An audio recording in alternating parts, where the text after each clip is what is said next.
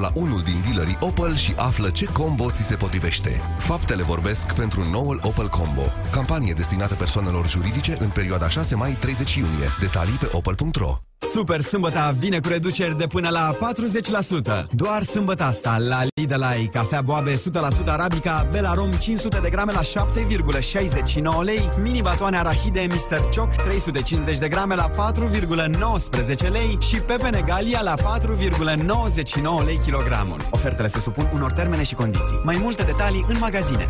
Lidl. Merit să fii surprins. Tu ai auzit? De ziua copilului te așteaptă o aventură. Cu Noriel poți câștiga una dintre cele patru excursii de o săptămână cu Autorolota. Cumpără de minimum 50 de lei din magazine sau online și înscrie-te pe noriel.ro. Mai mult, poți câștiga peste 15.000 de premii pe loc.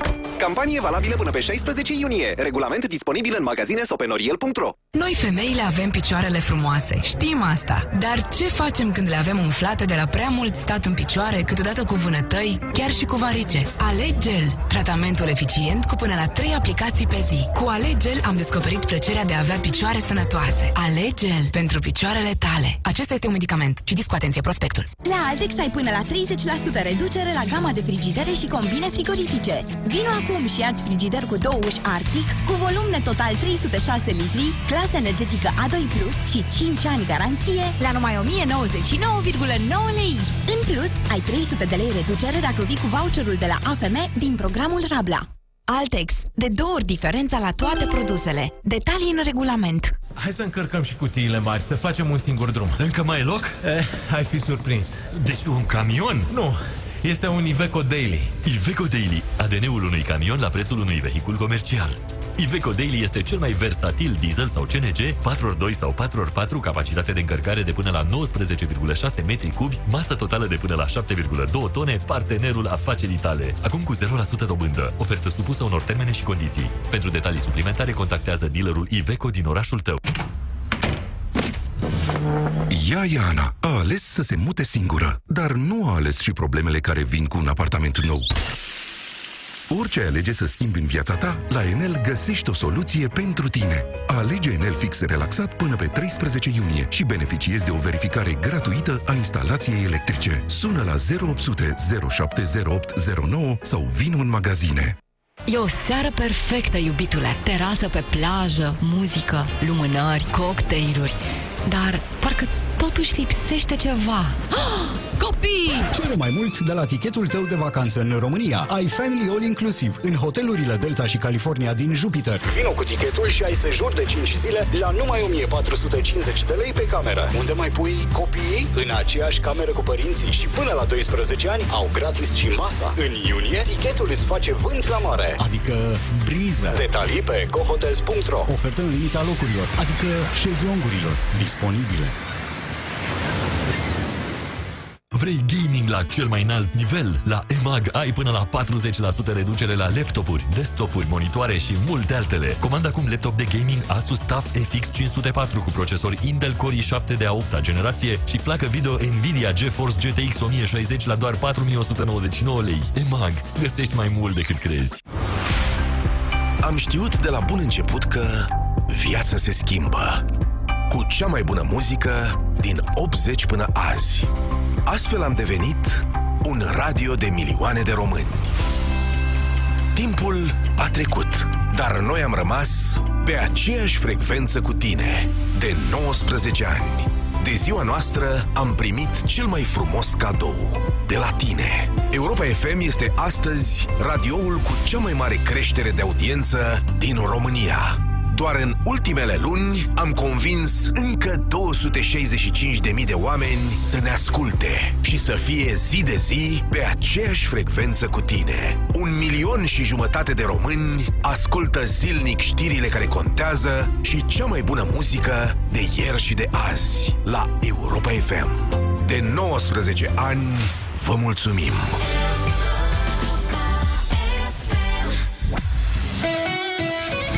Europa FM, ora 18.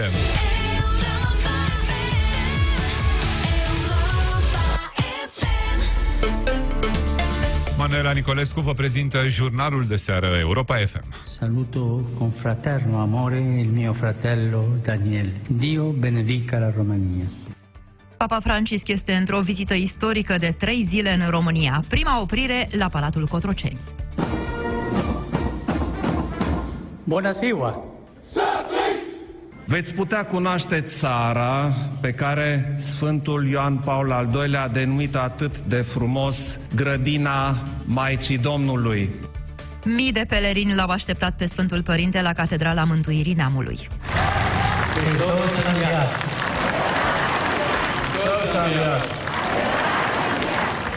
Și chiar în perioada vizitei Papei Francisc, 23 de județe și capitala se află sub cod portocaliu de ploi puternice până mâine dimineață la ora 10. Cea mai mare parte a Munteniei și Dobrogei, nordul Olteniei, jumătatea de sud a Moldovei, zona Carpaților Meridianul și de Curbură, va ploua torențial, iar intervale scurte de timp sau prin acumulare se vor înregistra cantități de apă ce vor depăși local 40-50 de litri pe metru pătrat, pe arii restrânse chiar 60-80 de litri pe metru pătrat. Și special în estul și sud-estul țării vor fi vijelii, grindine de medii și mari dimensiuni și frecvente descărcări electrice.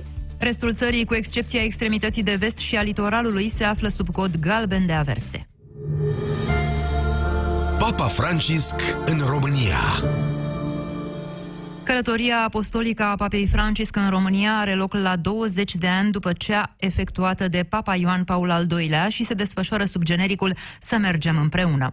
La această oră, liderul de la Vatican este așteptat să sosească la Catedrala Romano-Catolică Sfântul Iosif, unde va participa la Sfânta Liturghie. De la Catedrala Neamului până în centrul capitalei, Papa călătorește cu Papa Mobilul, un model Isuzu descoperit. Anca Grădinaru este în acea zonă și ne spune acum mai multe. Bună ziua, Anca, te ascultăm! Bună ziua! Da, este un moment istoric, cum ați spus și voi. În acest moment, uh, Papa Francisc uh, a plecat de la Catedrala Neamului și se îndreaptă către uh, Biserica Sfântul Iosif, acolo unde va susține uh, Sfânta Liturghie. E impresionant, uh, se apropie, cred că, Papa Mobilul și este uh, primul moment al vizitei în care Papa Francisc uh, călătorește în București cu Papa Mobilul. A mai fost o tentativă să plece de la uh, Catedrala Patriarhală, însă s-a renunțat la acest moment. Pe calea Victoriei, Sper că nu greșesc, estimez că sunt peste 10.000 de persoane, dacă nu chiar mai mult. Trotuarele sunt pline, circulația evident este oprită și sunt foarte mulți oameni cu uh, steaguri, uh, cu diferite uh, obiecte care, uh, pe care le-au primit uh, și uh, am observat că sunt foarte mulți străini. De exemplu, eu am încercat să vorbesc cu mai mulți oameni și întâmplarea a făcut că pe toți pe cei pe care i-am oprit uh, uh, sunt străini, au fost străini. Am întâlnit foarte mulți filipinezi, am întâlnit uh, oameni din Franța, oameni care lucrează în București sau în alte orașe și care au venit să-l vadă pe Papa Francisc în București. Sunt oameni care își fac selfie-uri, își fac fotografii și uh, urmează ca după ce Papa va uh, oficia Sfânta Liturghie la Catedrala uh, Catolică, uh, este posibil să parcurgă din nou un traseu un papa mobil să salute mulțimea. Îți mulțumim, Anca. Așadar, anterior, Papa Francisc a fost la Catedrala Neamului, unde a ajuns cu un Logan, s-a deplasat cu un Logan. Uh, suveranul pontif a stat pe scaunul din față, în dreapta șoferului, iar autoturismul a mers foarte încet, iar Papa a salutat uh, fără încetare mulțimea. La Catedrala Națională, suveranul pontif a fost întâmpinat cu pâine și sare, a salutat pelerinii cu Hristos a înviat. Apoi, împreună cu patriarhul Daniel, au rostit rugăciunea Tatăl nostru, acompaniați de sute de pelerini. Are amănunte Ana Stanciu. Suveranul pontif a ajuns la Catedrala Mântuirii Neamului, în fața căreia s-au adunat mii de oameni. El a salutat mulțimea cu Hristos a înviat. Adevărat a înviat a fost răspunsul oamenilor. Hristos a înviat! Hristos a înviat!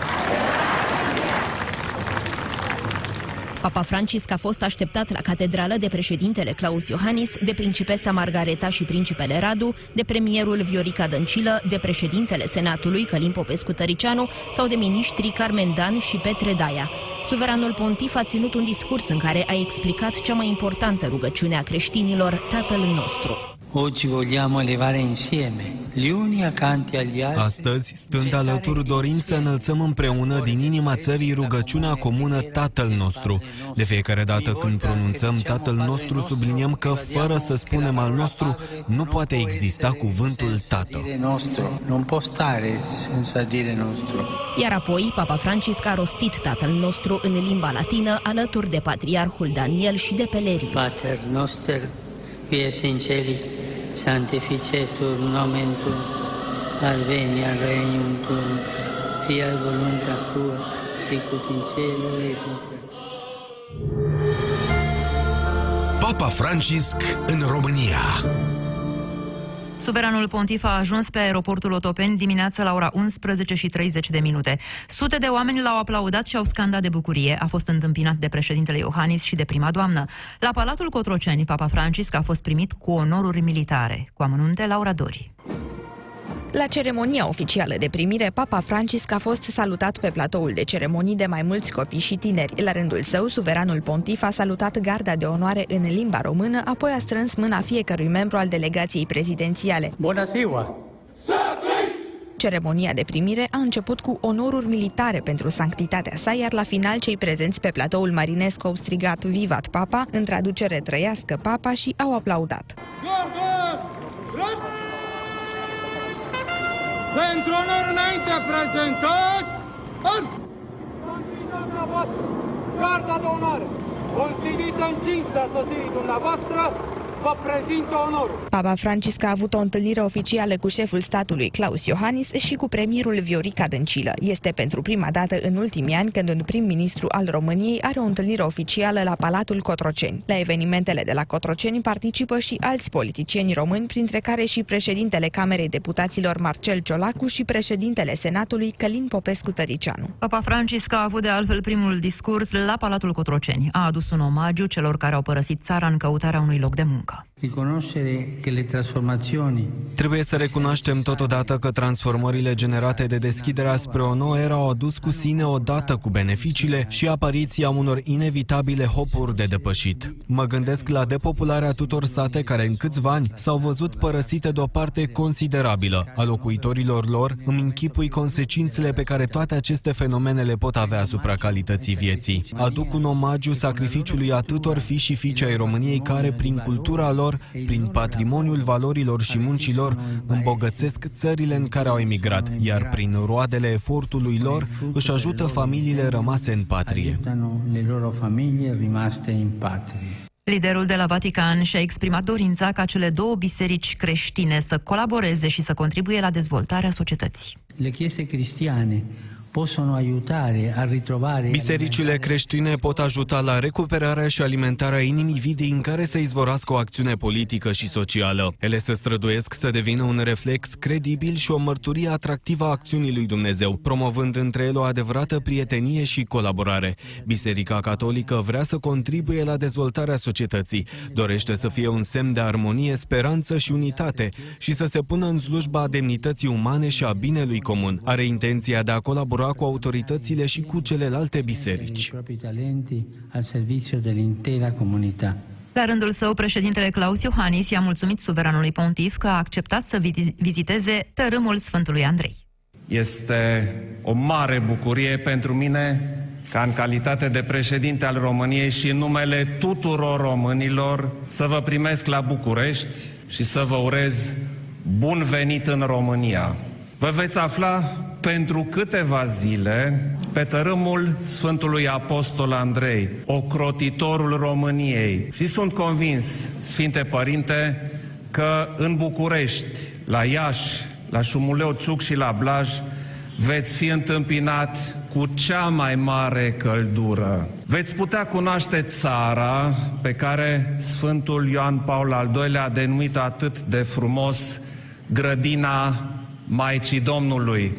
Șeful statului i-a oferit papei Francisc mai multe cadouri, printre ele o minge cu autograful lui Gheorghe Hagi și o vâslă a lui Ivan Pațaichin. De la premierul Viorica Dăncilă, suveranul pontif a primit un ceas lucrat manual. Are detalii Mihai Bucureșteanu. Cadoul pe care președintele României l-a oferit papei îi reprezintă pe toți românii. După cum a anunțat Claus Iohannis, suveranul pontif a primit mai multe obiecte tradiționale, între care un covor scoarță din Oltenia, un brâu brodat cu mărgele din Transilvania, dar și un alt brâu tricolor și un ștergar din Muntenia. Cadoul a cuprins și miere de salcâm din zona Blașului, dar și magiuni de topoloveni, precum și mai multe sortimente de vin. Papa Francisc a mai primit și o minge și un tricou cu autograf Gheorghe Hagi, fiind un cunoscut iubitor de fotbal, dar și vâzla lui Ivan Pațaichin. Sanctitatea sa i-a oferit lui Claus Iohannis un medalion pe care este inscripționată harta României, încadrată de o coroană de trandafir, simbol pentru grădina Maicii Domnului. Sanctitatea voastră aveți cum s-a confecționat acest Premierul României, Viorica Dăncilă, i-a oferit papei Francisc un ceas lucrat manual, care are în componență o rocă din Argentina, o altă rocă vulcanică de la Etna și pământ românesc. La rândul lui, suveranul pontif i-a oferit premierului o medalie și mai multe cărți. Iar la Palatul Patriarhal, Papa Francisc și Patriarhul Daniel au avut o întâlnire tetatet. Suveranul pontif s-a adresat apoi Sfântului Sinod. Papa a declarat că îi consideră frați pe preoții ortodoxi și a adresat un mesaj de unitate. Sonia Teodoriu. Patriarhul Daniel l-a îmbrățișat pe papă, iar apoi suveranul pontif a sărutat crucea purtată la gât de patriarh. Au fost lăsați apoi să discute singuri, timp de aproximativ 30 de minute. Patriarhul Daniel a amintit de întâlnirea din 1999 de la București dintre Papa Ioan Paul al II-lea și Patriarhul Teoctist. Predecesorii noștri ne cheamă astăzi și pe noi să apărăm și să promovăm credința în Hristos. Sanctitatea sa a vorbit și despre schimbările sociale și culturale rapide care au avut loc în ultimii ani în lume, îndemnând la unitate. Sono venuto qui, pellegrino, fratello. Am venit aici ca frate pelerin ce dorește să vadă chipul Domnului în chipul fraților. Cei doi au făcut schimb de cadouri. Papa i-a oferit patriarhului Codex Populi, un volum cu ilustrații ale unor manuscrise a Bibliei carolingiene. patronul de la pacienza può essere. Daniel i-a prezentat apoi Palatul Patriarhal. Cum era de așteptat în aparițiile sale publice, doamna Carmen Iohannis atrage atenția prin ținutele sale. De această dată, la vizita papei Francisc, prima doamnă a ales o rochie bleu ciel de mătase lungă până la genunchi. Rochia a fost realizată de un creator de modă din Arad, după cum relatează Ciprian Boițiu. Creatoarea de modă Eli Lăslian din Arad a scris pe contul său de Facebook că, cităm, pentru momentul istoric al vizitei papei Francisc, prima doamnă Carmen Iohannis a ales să poată rochie în culoarea cerului senin, realizată cu drag în atelierele sale, special pentru acest eveniment. Materialul este mătase satinată, iar rochia este, spune creatoarea, de o simplitate studiată. Realizarea ținutei a durat circa o săptămână. Eri Lăstean se ocupă de vestimentația soției președintelui României de aproape patru ani. În tot acest timp a creat circa 30 de ținute pe care Carmen Iohannis le-a purtat la diferite evenimente oficiale. De la Arad, Ciprian Boitiu, Europa FM. Podul portocaliu produce deja primele efecte dramatice. Cinci persoane, între care patru copii, au fost surprinse de viitură în localitatea Sângeru din județul Prahova. O femeie a fost salvată, dar pompierii sunt în alertă pentru a-i găsi pe copii. Aceștia au vârste între 9 luni și 6 ani. Pentru salvarea copiilor intervin 30 de pompieri. Pe de altă parte, mai multe case, grajduri și mașini au fost luate de viitură în comuna prahoveană Lapoș în urma unei ploi torențiale. În jur de 30 de oameni au fost evacuați de urgență. Județul Prahova este sub atenționare cod portocaliu de ploi și inundații. Sport acum cu Vasile Constantin. Bună seara! Doi români au ajuns în optimi la dublu la Roland Garros, Horia Tecău și Marius Copil. Tecău și olandezul Jean-Julian Roere au învins cu 6 la 3, 6 la 3 pe lituanianul Ricardas Barankis și japonezul Yoshihito Nishioka, urmând să joace acum cu cel mai titrat cuplu din istorie, gemenii americani Mike și Bob Bryan. Marius Copil și indianul Rowan Bopanai au devansat cu 6 la 4, 6 la 4 pe francezii Benjamin Bonzi și Antoine Hoang, iar pentru sferturi vor lupta cu sârbii Dușan Lajovic și Ianco Tipsarevici. La feminin, Lesia Tsurenko va fi adversara Simonei Halep în 16 Ucrainianca de 30 de ani, numărul 27 mondial, a învins-o greu într-un meci întins pe două zile pe sârboaica Alexandra Crunici. Confruntarea cu Halep va avea loc mâine. Tot mâine va juca și Irina Begu cu americanca de 17 ani, Amanda Anisimova. Mâine seara are loc unul dintre cele mai importante evenimente fotbalistice ale anului, finala Ligii Campionilor. Pe stadionul Vanda Metropolitano din Madrid se vor confrunta două echipe engleze, FC Liverpool și Tottenham. Londonezii sunt pentru prima dată în ultimul act al marii competiții, iar cormoranii au ajuns a doua oară la rând în finală, după ce anul trecut au cedat cu 3 la 1 în fața lui Real Madrid. La Tottenham ar putea reveni pe teren golgheterul Harry Kane, care a ratat semifinalele cu Ajax din cauza unei accidentări. Din tabăra lui Liverpool este incert brazilianul Firmino. Amintim, FC Liverpool a terminat pe locul al doilea într-o grupă cu PSG, Napoli și Steaua Roșie Belgrad. În optimii a trecut de Bayern München, în sferturi de FC Porto și în semifinale de FC Barcelona. Tottenham a fost tot a doua în grupa cu Inter Milano, Barça și Eindhoven și apoi le-a eliminat pe rând pe Borussia Dortmund, Manchester City și Ajax. Finala Champions League va începe mâine seara la ora 22 și va fi transmisă de Digi Sport, Telecom Sport și Look TV. 18 și 15 minute, jurnalul de seară Europa FM se oprește aici. Urmează emisiunea Piața Victoriei. Ce se întâmplă în continuare, Teo? La Piața Victoriei, împreună cu colegii de la Recorder, cu Mihai Voina și cu Răzvan Ionescu, o să facem obișnuitul nostru top al evenimentelor săptămânii și, Manuela, asta a fost o săptămână în care am avut multe evenimente. Din plin, da. Între 29 mai și 4 iunie cu Kaufland Card, ofertele bune vin la pachet. Iei 4 peroni bere blondă 0,33 ml și plătești doar 3. Sau 3 Yuhu vafă diverse sortimente și plătești doar 2. Sau 3 Edenia nuggets de pui 300 de grame și ai prins ideea! Plătești doar 2. Kaufland Card. Lucrurile bune vin ușor. Nu rata ultima șansă în programul Rabla pentru Dacia Logan seria limitată Plus cu aer condiționat, proiectoare de ceață, radio cu USB și Bluetooth la doar 6690 euro TVA inclus. Mai mult, ai livrare rapidă din stoc. Vino în orice showroom Dacia și comandă acum. Ofertă destinată persoanelor fizice prin Psipa. Ofertă supusă unor condiții valabilă până la 31 mai 2019, în limita stocului disponibil. Detalii pe dacia.ro și în rețeaua de agenți Dacia.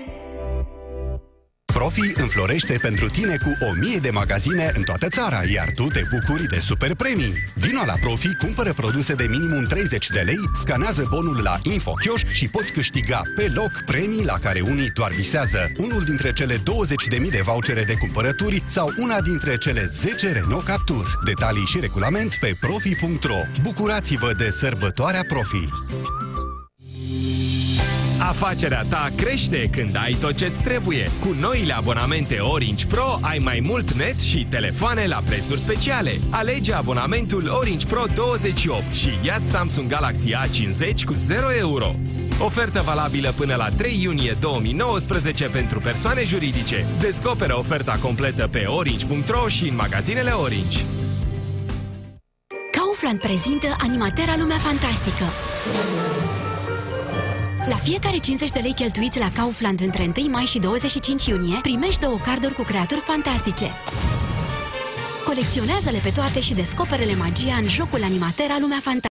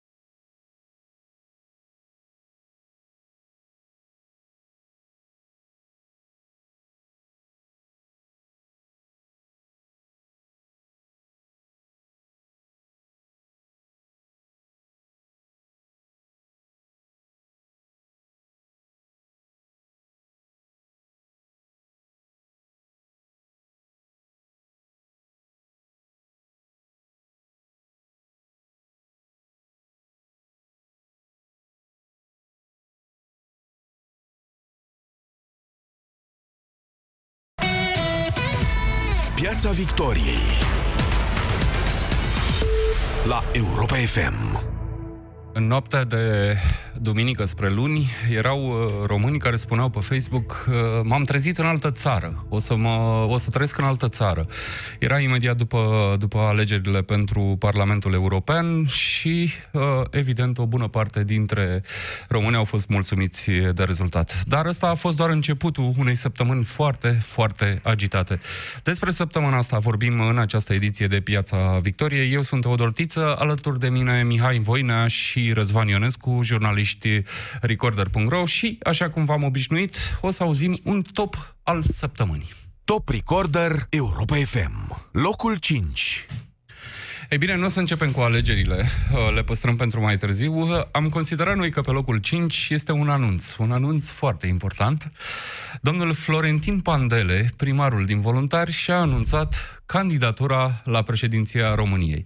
Aș vrea să contextualizăm un pic aici și să amintim că mai există un singur candidat ferm, și anume actualul președinte Claus Iohannis, în timp ce în restul partidelor sunt tot felul de discuții dacă să candideze, cine să candideze. Mihai, de ce ar fi important domnul Florentin Pandele?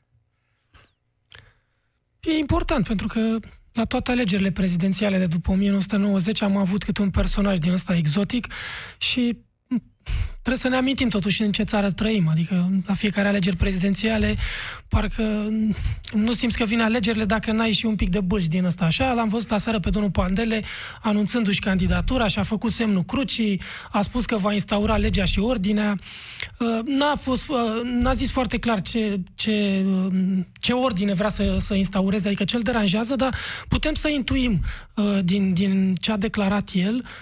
Domnul Pandele pare foarte deranjat că Uh, Gabriela Firea, soția lui, a avut niște clinciuri săptămâna asta cu câteva persoane din, uh, din zona asta a protestelor rezist. Uh, s-a contrat la ieșirea de la CEC, s-a avut așa un mic scandal. Și domnul Pandele pare că asta l-a deranjat în primul rând, a spus că hashtag rezist e tot mai agresiv și că el trebuie, să, trebuie să-și apere copiii și familia. Și trebuie să recunoaștem că e o motivație foarte originală, adică dacă ți-a supărat cineva nevasta, te enervezi și candidezi la președinția Doamna Firea a fost de altfel destul de supărată și când a fost menționată chiar în contextul alegerilor prezidențiale. Liviu Dragnea, înainte să se ducă unde s-a dus, o să ajungem și la, și la subiectul ăsta, a zis, poate vom candida cu doamna Firea sau, de ce nu, cu domnul Tăricianu. Dar Gabriela Firea a fost deranjată. De ce o fi fost oare deranjată?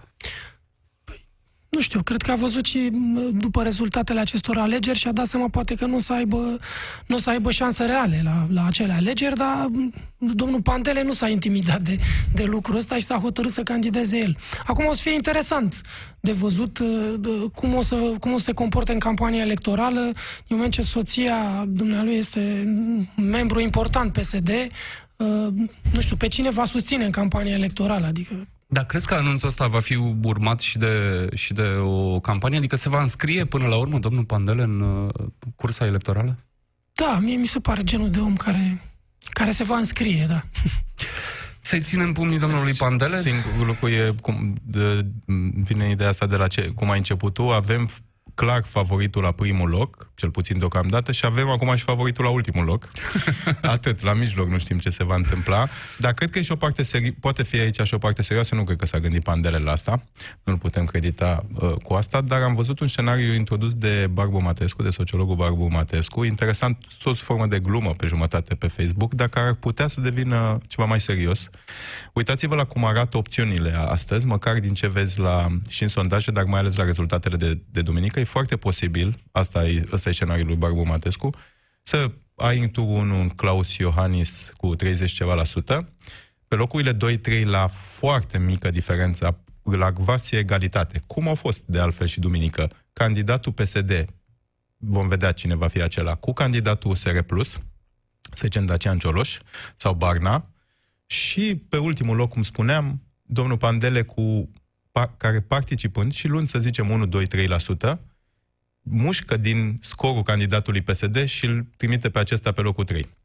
Evident, nu va face asta dar, dar în caz că totuși candidatul PSD va fi uh, Gabi Figa. Asta e, e limpede. Să- să dar spunem- e posibil să se joace și în felul ăsta. Să spunem că ar fi o premieră scenariul ăsta în uh, istoria alegerilor prezidențiale din ultimii 30 de ani. Întotdeauna PSD-ul a avut un om uh, care a mers în uh, turul 2.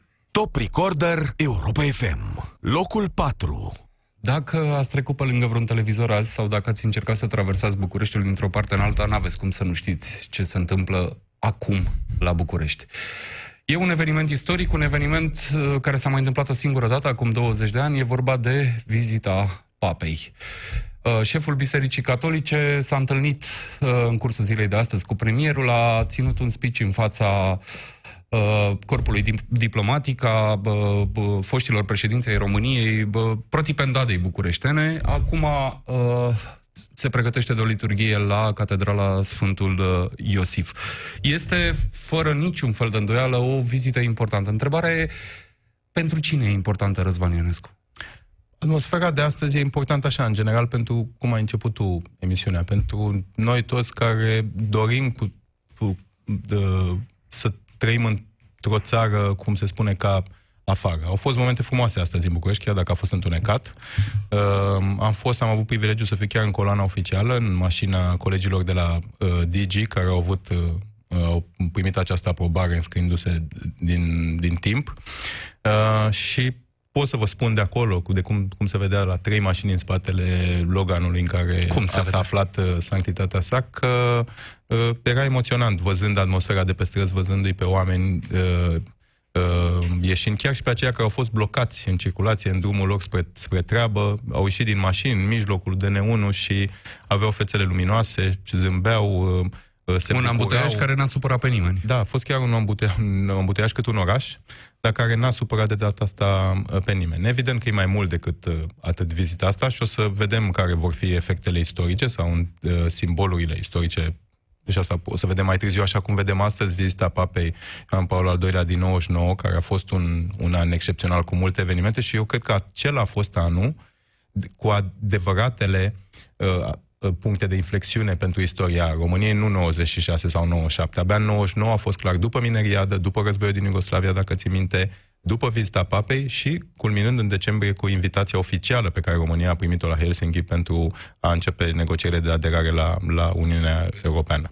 Și a mai fost tot atunci, sper să nu greșesc, un discurs al uh, fostului premier britanic, premier la vremea aceea, Tony Blair, în Parlamentul uh, României, care a bă, dat așa cumva... A fost în noiembrie. A fost chiar acolo Da, înainte exact. de Helsinki și care discurs a început cu o reverență. Imaginea, nu știu, știu dacă, le mai, dacă mai există, dacă trebuie să fie pe undeva prin arhivele televiziunii, dar a fost o reverență de-a dreptul făcută în fața lui Ion Diaconescu pentru uh, ce, îns- ce a însemnat sacrificiu pe care îl simboliza Ion Diaconescu după uh, 15-16 ani de, de, de pușcărie. Și apropo de asta, cred că uh, momentul cel mai important și cel care ar putea să lase urme în, în istorie, pentru că v- duminică, când uh, uh, Papa îi va uh, beatifica uh, pe cei șapte episcopi greco-catolici despre care noi nu știm aproape nimic. Uh, cred că singurul nume cunoscut de pe acea listă este cel al cardinalului uh, Iuliu Hosu, cardinal făcut în secret, cardinal în 1969, um, da, care e un, un, a fost unul dintre personajele foarte importante uh, la 1 decembrie la Alba Iulia, iar ulterior a făcut pușcărie, a fost chinuit, a fost uh, bătut, în fine a murit și în anonimat în, la începutul anilor 70. Ceilalți șase sunt foarte puțin cunoscuți în memoria publică, nici noi gazetarii care, să zicem, ne-am mai ocupat, am mai, uh, ne-a mai interesat uh, uh, povestea martiriului anticomunist.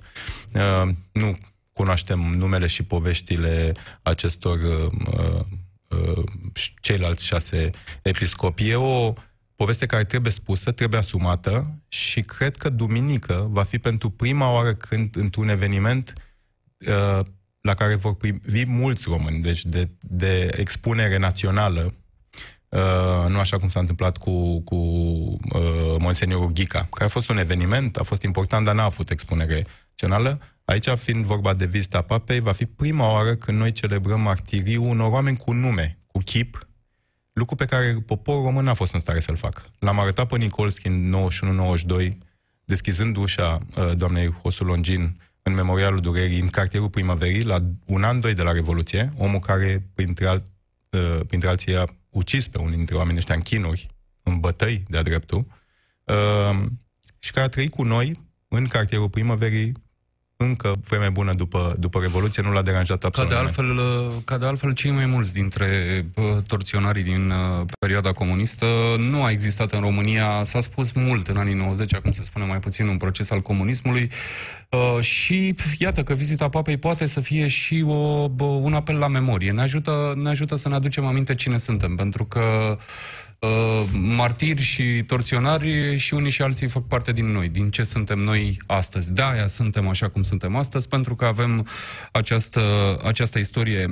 Uh, pe de altă parte, nu pot să nu remarc uh, faptul că cu ocazia acestei uh, secunde vizite papale, uh, se vorbește mult mai mult de Biserica Greco-Catolică, de care nu s-a vorbit atunci când Ioan Paul al II-lea a fost, uh, a fost în prima vizită, în acea vizită istorică în care un papă pentru prima oară se afla într-o țară Așa este. Eu mi-amintesc că a avut o întâlnire scurtă cu cardinalul Alexandru Todea, uh, care era foarte bolnav. Uh, sper că a avut un atac cerebral în 92-93 și așa asta a fost până la, la moarte imobilizat într-un cărucior. Și cam asta e tot ce mi-amintesc legat de uh, povestea uh, Bisericii Greco-Catolice, care este povestea compromisurilor făcute uh, uh, de noi ca nație, de Biserica Ortodoxă. Uh, și nu vorbesc numai de compromisurile făcute în 48-49 de Patriarhul Justinian Marina sau adus de Gheorghe Udej de la Târgu Jiu să fie uns uh, patriarh 100% politic, uh, Uh, cred că va trebui să vorbim și de ce s-a petrecut cu Biserica Ortodoxă și după Revoluție, raportat la uh, uh, discuții lungi de sacrificiile bisericii și nu, nu e vorba numai a, a înalților prelații ai Bisericii Catolice, care, iată, șapte dintre ei sunt, vor fi beatificați uh, duminică, dar e vorba de credincioșii uh, obișnuiți, cu zecile, cu sutele de mii și mai ales de însemnătatea acestor credincioși în ultimii 200 de ani în Transilvania și în păstrarea spiritului românesc și școala ardeleană, despre care povestim cu toții foarte mult, legată de, de Biserica Greco-Catolică. Uh, uh, școala ardeleană, lui... până la urmă, ne-a ajutat să ne redescoperim uh, o trăsătură cu care astăzi ne lăudăm tot timpul, sau vorbim despre ea tot timpul, și anume latinitatea limbii și a neamului. Familia lui, lui Corneliu Coposu, inclusiv tatălui, a fost un uh, parog catolic important acolo în Sălaj. Uh, Iuliu Hosu, de care po- povesteam și așa mai departe. Răzvan, citind relatări despre vizita de acum câteva săptămâni a Papei Francisc în Bulgaria, am remarcat că Bulgaria bă, n-a primit atât de călduros uh, această bă, vizită. Uh, e România mai împăcată cu sine? E mai tolerantă? E, e cum un... e? De unde vine diferența asta? E felul românilor de a se lua mai, mai puțin în serios decât se iau bulgarii, cel puțin la uh, nivelul ăsta uh, conf- confesional, să spun așa.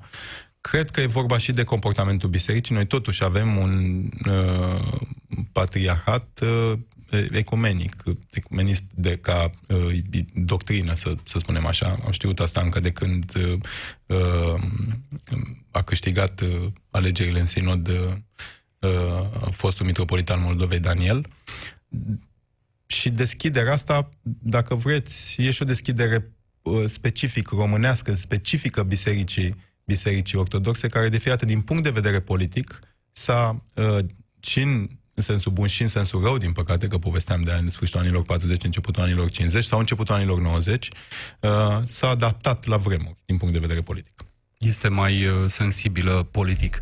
Bun, o să vedem cum se termină vizita asta. De-abia a început, a fost o zi foarte, foarte plină pentru Papa Francis. Probabil o să revenim la ea și săptămâna următoare. Top Recorder Europa FM, locul 3. Ei bine, unii vin, alții se duc la închisoare, Mihai Voina, și probabil toată lumea a înțeles că o să vorbim un pic despre Liviu Dragnea, pe care l-am văzut fugărit pe străzile Bucureștiului uh, luni, Intrând la Rahova, la un moment dat, în huiduieli și cu obiecte aruncate în urma mașinii în spatele în, în care se afla Liviu Dragnea, a plecat să-și spășească sentința. Cu ce rămânem după Liviu Dragnea? Rămânem cu, cu un partid uh, care încearcă să se regrupeze, uh, rămânem, uh, cred eu, și cu... Ce mi se pare mie interesant este că Liviu Dragnea a făcut tot posibilul să nu fie văzut în postura asta, a făcut niște diversiuni acolo, da, cu mașinile alea care ieșeau din casă. El care era tot timpul foarte sigur pe el, așa, da, ieșea mereu în fața oamenilor, părea că totul e sub control, cu două, trei zile înainte de de această sentință. În finalul campaniei electorale a avut niște lungi interviuri la televiziunile prietene, în care era foarte, foarte sigur pe el. Uh, a fost foarte deranjat cu o seară înainte când a fost întrebat dacă și-a făcut bagajul și dintr-o dată a dispărut așa, adică n-a, n-a vrut să se, mai, să se mai știe, să se mai vadă nici măcar imaginea asta a lui mergând către, către închisoare. Uh, nu știu, cred că principala lui frustrare este că uh, intră la închisoare, el de fapt știe că e vinovat, toată lumea știe că e vinovat pentru povestea aia de la uh, protecția copilului de acolo din Teleorman, dar el cred că e foarte frustrat de faptul că a fost prins pentru o chestie măruntă când a făcut altele mai mari. Da? Îmi aduc aminte, în urmă cu câțiva ani am făcut un interviu cu Soridiu Ovidiu Vântu în adevărul și el a spus atunci o chestie memorabilă. Domnule, dacă statul român m-ar fi prins pe mine cu tot ce am făcut, făceam pușcărie pe viață. De fapt, m-a prins cu un mic uh, rahat pe care l-am făcut la un moment dat și de asta am ajuns în închisoare. Și asta era marea lui frustrare, da? Că făcuse atâtea lucruri încât ar fi trebuit să facă pușcărie pe viață și fusese prins cu o chestie măruntă. Cred că asta e și frustrarea lui Liviu Dragnea, pentru că a intrat la închisoare pentru o chestie pe care, să fim sinceri, o cam făcea toată lumea, da? Că toate organizațiile de partid cred că au făcut lucrul ăsta. Și intră cu... El a spus la un moment dat că nu vreau să plec ca prostul din această funcție. Uh, nu știu, până la urmă a plecat. Uh, a plecat, a plecat umilit. A plecat umilit. Imaginile alea, că tot vorbeai de istorie, imaginile alea bă, vor rămâne și ne vom întoarce la ele. În huiduelile alea de la Rahova și obiectele aruncate în mașină în timp ce Liviu Dragnea încerca să se uite drept, să nu vadă da, nici în și cu buletinul în, în buzunarul de la cămașă, da? Asta părea... Deci mie aia mi s-a părut ceva incredibil. Părea că reducea așa la statutul omului de rând, așa, care pleacă și bagă buletinul în buzunarul de la cămașă și se duce. O să spun o întrebare, Mihai, pe, și Răzvan, uh, pe care și-au pus-o mulți, uh, poate până duminică seara sau până, până luni. Dacă rezultatul alegerilor era altul, imaginile alea mai erau la televizor luni? Uh, da, eu sunt convins că dacă rupem cele două evenimente și mai ales consecuția lor și la doar o zi, la mai puțin de 24 de ore de la rezultatul alegerilor până la condamnare, uh, și le tratăm oarecum separat sau ar fi fost disparate, mai disparate în timp, uh, ar fi arătat uh, uh, altfel, cred cu totul altfel. Dragnea din păcate pentru el a avut și acest ghinion.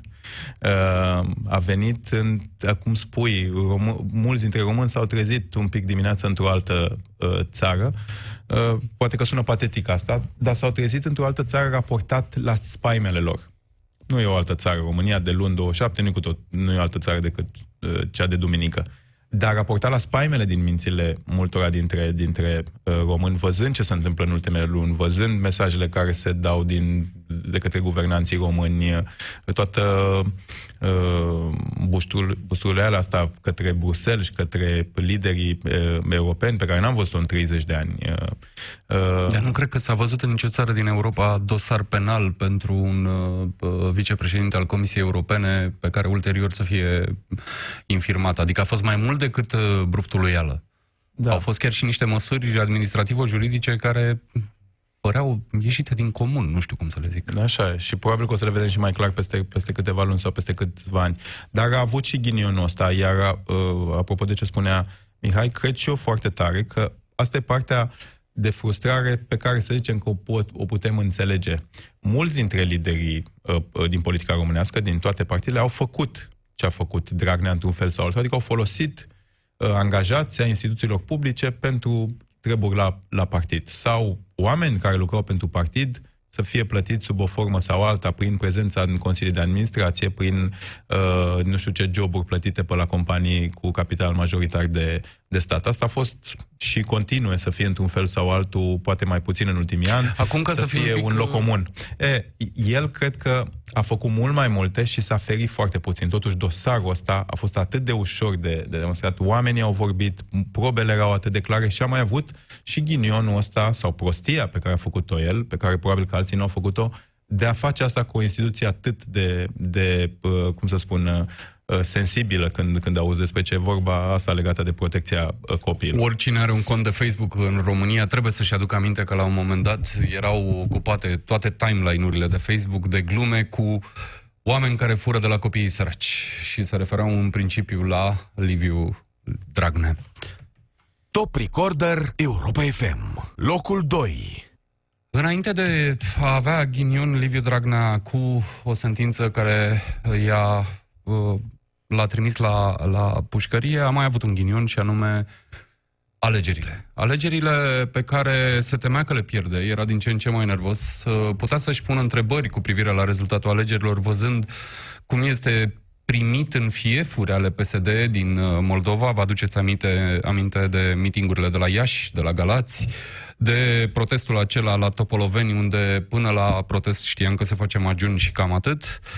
Ei bine, am avut alegeri și alegerile s-au terminat uh, cu o ordine care e cumva contestată, măcar din punct de vedere moral, așa, pentru că uh, dacă PNL este pe locul întâi și nimeni nu își pune întrebări cu privire la asta, pe locurile 2 și 3 sunt în ordinea asta PSD și USR+, dar Uh, reprezentanții USR Plus au spus în mai multe rânduri că dacă votul din diaspora uh, ar fi mers uh, fără incidente și toată lumea ar fi apucat să voteze, partidul, alianța lor ar fi trecut probabil pe locul 2. Diferența e do- de doar câteva zeci de mii de voturi, iar votul din diaspora a fost masiv în, uh, în, favoarea, în favoarea opoziției.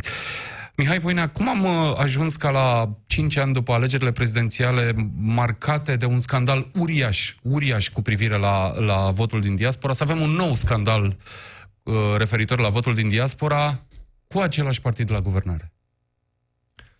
Sincer, eu nu cred că a fost o chestie premeditată din partea PSD. Pur și simplu cred că e vorba de incompetență aici. Da? Oameni care n-au învățat nimic din... Și atunci, în 2014, a fost vorba de incompetență. N-au fost în stare, pur și simplu, să, să estimeze câți oameni vor veni să voteze și să-și dea seama că sunt puține secții de votare. Da? Sau poate i-au subestimat pe oameni, pe oameni spunând, domnule, nu, nu o să iasă, câți poate să vină la vot. Da, vin, câți au venit și altă dată. Nu și-au dat seama că o să fie un val, un val de oameni care o să vină peste ei. Și bă, n-au învățat din ce s-a întâmplat în 2014. Adică n-au putut să, să-și dea seama că acum o să se întâmple la fel. Nu, eu nu cred că PSD a premeditat asta pentru că uh, cumva uh, ei pierd, adică se, când, în momentul în care apar imagini cu oameni din diaspora stând la coz la vot, asta s-a întâmplat și la prezidențiale din 2014, se produce o foarte mare mobilizare a electoratului din țară.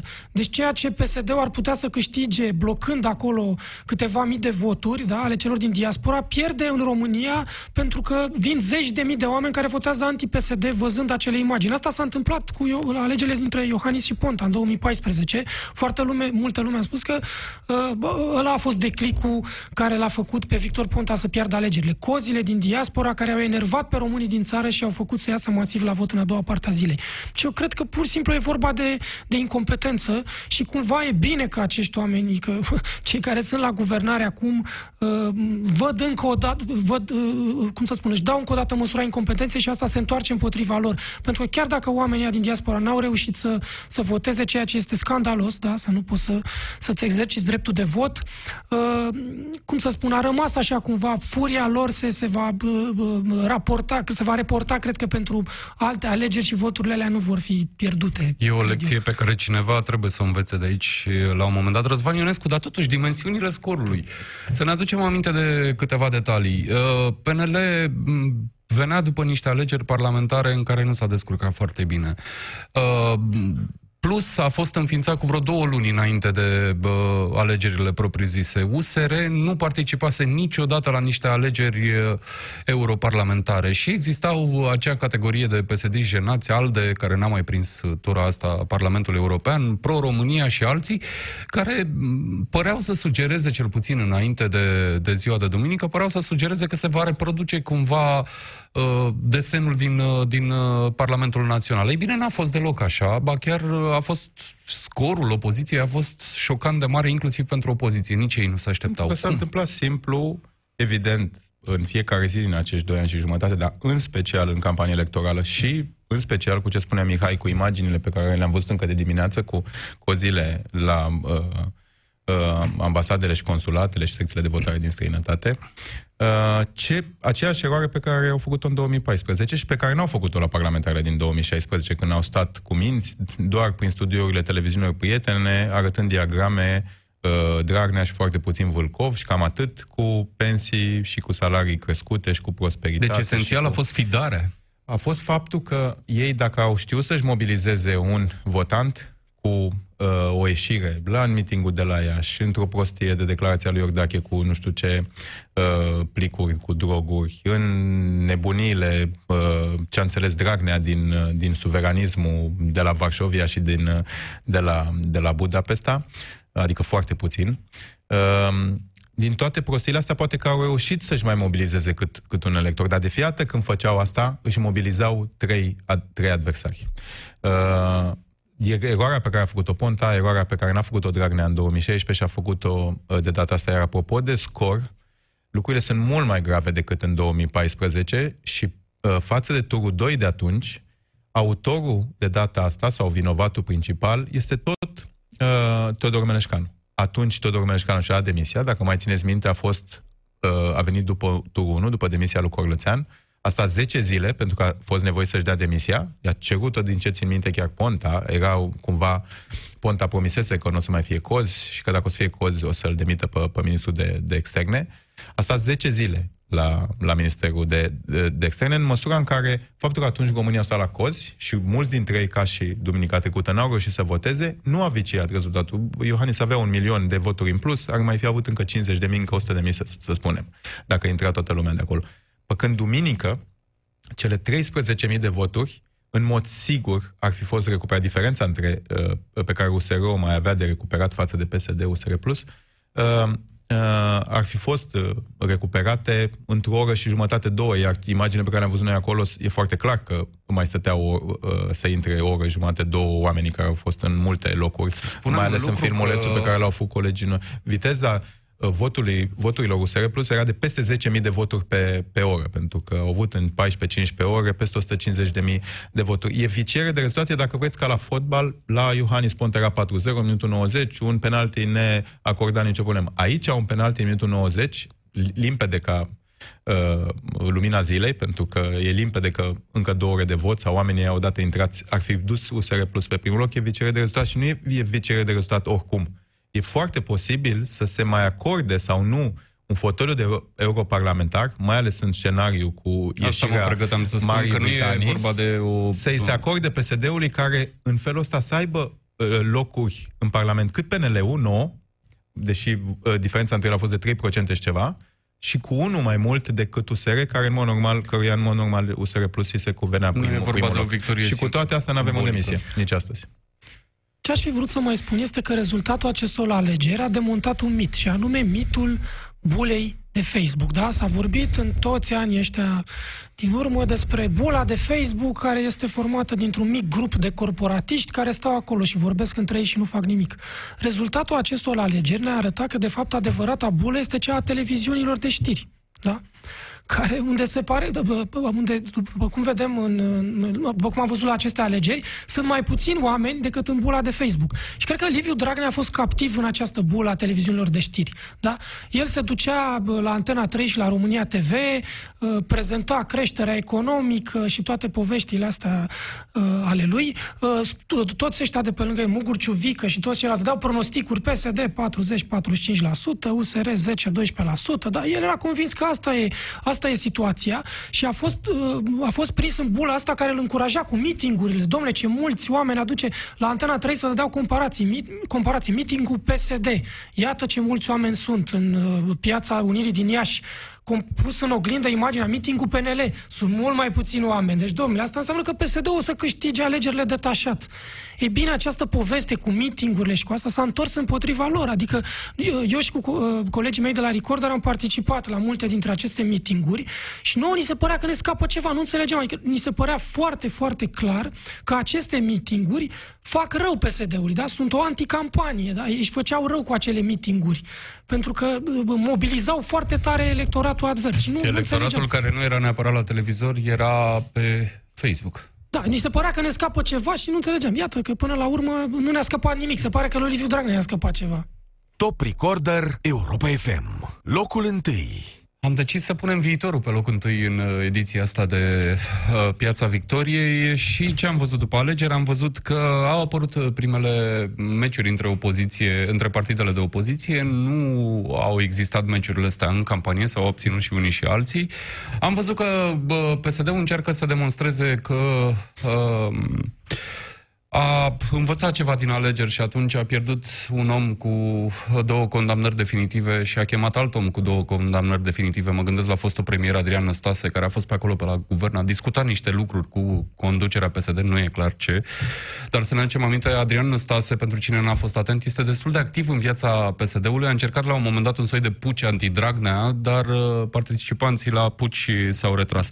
Spuneam că am pus viitorul pe primul loc, încotro ne ducem acum. Uh, va rămâne opoziția puternică Răzvan Ionescu, va, fi, va continua PSD-ul să se cum să spun, să se adapteze la noul mediu sau se va, ne vom întoarce așa, nu știu, unde eram cu trei luni în urmă, dar cu alte fețe? Eu cred că nu putem fi atât de inocenți măcar după ăștia 30 de ani încât să considerăm PSD-ul mort și îngropat. Am mai simțit asta bă, unii dintre noi și în 96 și în 2004, uh, poate chiar din anumite puncte de vedere și după în 2014 și în 2015, în ambele episoade, după înfrângerea lui Ponta, respectiv după plecarea guvernului Ponta după, după colectiv, nu l-am văzut neapărat uh, distrus PSD-ul sau la un scor foarte mic, dar niciun caz nu l-am văzut că după un an uh, să ajungă la 46%, recordul absolut după 20 mai uh, 1990.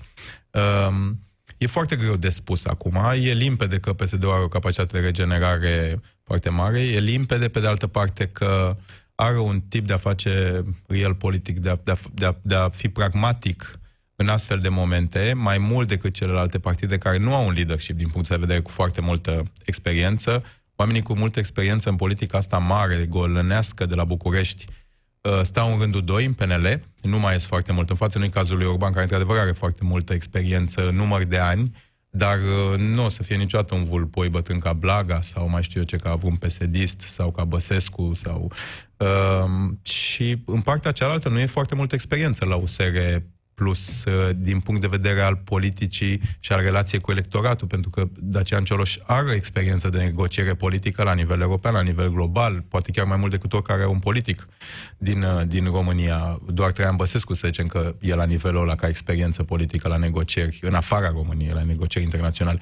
Dar e cu totul altceva să negociezi aici și mai ales să convingi electoratul și să îl ții uh, mobilizat. Sunt foarte, foarte mulți uh, uh, factori care vor conta în, în bătălia asta. Cred că însă un lucru bun care, care este în aceste zile este tocmai acesta pe care unii îl reclamă și se declară dezamăgiți, faptul că opoziția e vie, că se ceartă inclusiv între ei, că USR Plus a sărit un pic și a spus niște adevăruri despre, despre Orban și despre alți lideri PNL. Cred că e un lucru bun. Dar se mai poate, se mai poate menține scorul ăsta extraordinar al opoziției fără cineva care să ajute de pe partea ilaltă, așa cum a făcut Oliviu Dragnea? Adică e posibil să vedem scorurile astea menținându-se un an de zile, următoarele trei rânduri de alegeri, uh, fără Liviu Dragnea sau fără un Adrian Năstase, cum era în 2001-2004? Mihai?